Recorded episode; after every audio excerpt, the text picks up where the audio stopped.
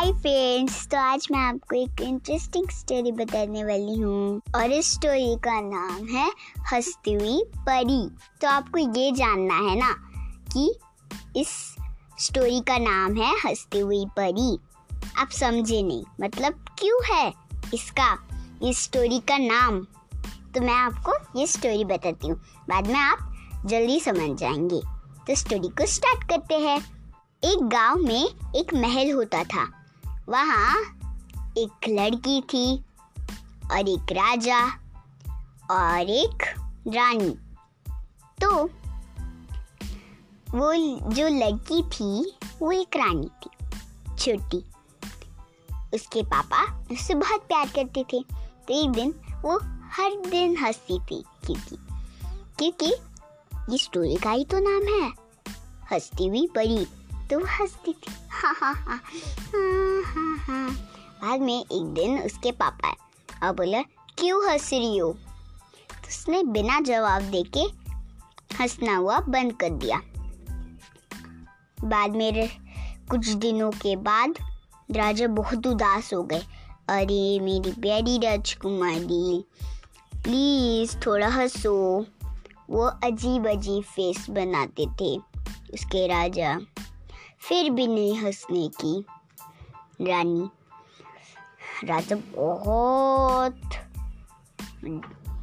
अफसोस था मतलब डर गया। बाद में बहुत दिन बीत गए। बाद में रानी बड़ी बड़ी बड़ी एक लड़की बन गई। बाद में इसका राजा बोलता है, एक घोषणा करता है। घोषणा मतलब कि बोलता है सबको। सुनो सुनो सुनो। जो भी मेरी बेटी को हंसाएगा, मैं उससे उसका शादी कर दूँगा। तो बाद में बहुत सारी राजकुमार आए, बहुत सारी योद्धा आए। किसी ने भी सबने अच्छी तरह से एक घोड़ा आया, नागिन डांस दिखाया, फिर भी रानी नहीं हँसी। बाद में एक गरीब घर का लड़का आया और उसने एक जोकर बना था। उसने करतब दिखाए। बाद में थोड़ी देर के बाद रानी के मुस्कान आ गई। मतलब हँसी हो हाँ हाँ। बाद में राजा उससे पूछा, तुम कहाँ के हो? मैं इधर का ही हूँ। बाद में उसने पूरा बताया। बाद में उसने शादी कर दी। बाद में उसके मम्मी पापा को भी बताया। बाद में वो गरीब घर के वो गरीब घर के परिवार थे तो उन्हें महल में ही रहने दिया। इसके मम्मी उसकी दीदी और इसके पापा। और वो खुशी से रह खुशी से रहती थी। अरे मैं तो एक बात भूल ही गई। वो रा, जो राजा था वो बोला वो लड़के को मैं तुम्हें आधा राज्य देता हूँ। राज्य मतलब क्या बोलते आई मीन राज्य मतलब उस जगह का आधा हिस्सा।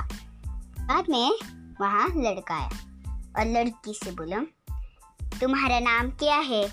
मेरा नाम परी है। तुम्हारा नाम क्या है? बोला रानी ने। उस लड़के का नाम था आई मीन्स उसने बोला मेरा नाम है मुस्कान।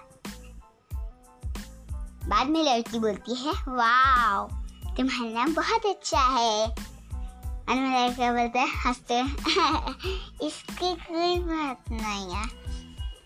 ऐसे बोला। बाद में वो सभी महल में खुशी से रहने लगे। तो कहानी खत्म। मैं नेक्स्ट टाइम आपको एक ज़रूर अच्छा कहानी बताऊँगी। Bye bye